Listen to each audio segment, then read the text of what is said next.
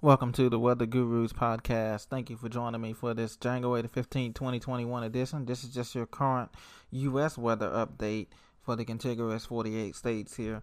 The winds hit Category 3 hurricane force, Chinook winds over the Intermountain West into Wyoming, Kansas, South Dakota, and um, and into the uh, Colorado left damage, leave a mess behind. Uh, these fierce Chinook winds that blew over the Rockies and the plains reached extreme speeds. Top wind speeds were recorded about 105 to 120 miles an hour from some of the mountains in Utah, Montana, and Wyoming. Residents throughout the region uh, will spend their Friday today cleaning up debris and picking up scattered trees and pieces left behind by this storm and this storm was powered by a frontal boundary moving from the Rockies into the plains, causing a tremendous pressure gradient change, is what led to the strong damaging winds. We had Winter Storm Malcolm, which is the low pressure system moving toward the Chicago and the high plains of Minneapolis, producing that, giving them two to five inches worth of snow. Um, and it produced that pressure gradient as the low pressure was coming across that frontal boundary was coming across the Rockies there, and just produced tremendous wind. Uh, Mount Sentinel, Montana, near Missoula, Montana, reported a wind gust of 125 miles an hour. That's equivalent to a Category 3 hurricane on the Saffir Simpson scale. At one point late Tuesday night, nearly 700,000 customers were out of power, without power in Washington and Oregon State. During the midday hours on Wednesday, more than 600,000 customers remained without power, and by Thursday, only 200,000 customers remained without power in the afternoon. Uh, so we've had wind gusts to 79 miles an hour in Glasgow, Montana. Um, also, in Snoqualmie Pass, received 24 inches of snow. 23 inches of snow received in Snoqualmie Pass, and they've gotten slammed there as the passes east of Seattle have gotten slammed. They have 102 inches of snow depth, and they average 371 inches of snow annually per year. So that's what's going on out west. Out east, we have the snow and cold to return to the northeast this weekend. Uh, Friday night, a system, the Clipper system, is going to spread into the Northeast, providing snow from Pittsburgh to Buffalo for the game on NFL game, playoff game on, uh, I think it's Saturday night or Sunday. And on into Montreal, Canada, and Halifax, Nova Scotia, and Maine. Those areas, interior areas, equal, equal to pick, um, pick up an additional two to five inches of snow. Um, also, uh, below average temperatures will be felt in the southeast as the system blows by, but sunny temperatures as well.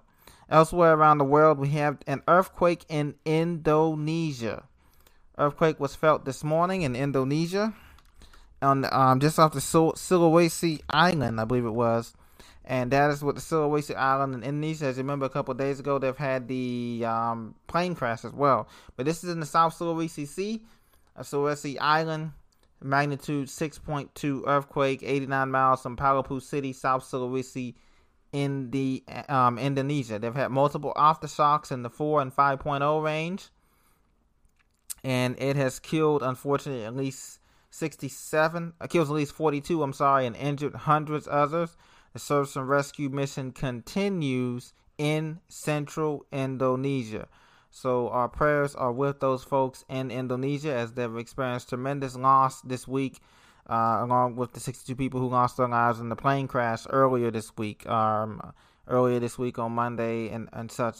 So now they're looking for people to search and rescue, and aftershocks will continue for several days. You know, this was a 16 a 6.2 magnitude earthquake, which is middle of the um, scale earthquake. Strong shaking was felt. The quake was about felt at a depth of 10 kilometers down um, epicenter was six kilometers northeast of Majene City, Majene City, Indonesia.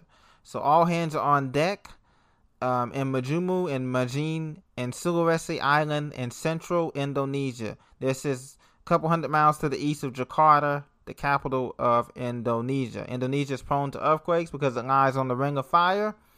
Um, and you know, remember back in 2004, they had that tsunami that was triggered off the island of Sumatra that killed 226,000 people across the Indian Ocean and more than 120,000 in Indonesia itself.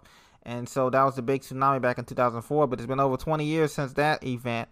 And now we have this 6.2 magnitude system coming into Indonesia.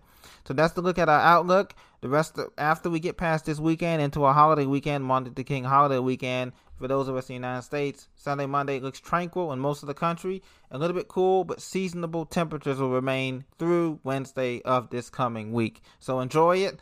We're in the middle of winter, almost to the halfway point. There's much more to come, I'm pretty sure, in terms of temperature swings and in terms of frontal boundaries. And the Arctic Canadian air should be moving in toward the end of the month to make it feel more like winter for those snow lovers and those who love uh, colder temperatures. So have a great weekend and enjoy yourself. I'll talk to you very soon.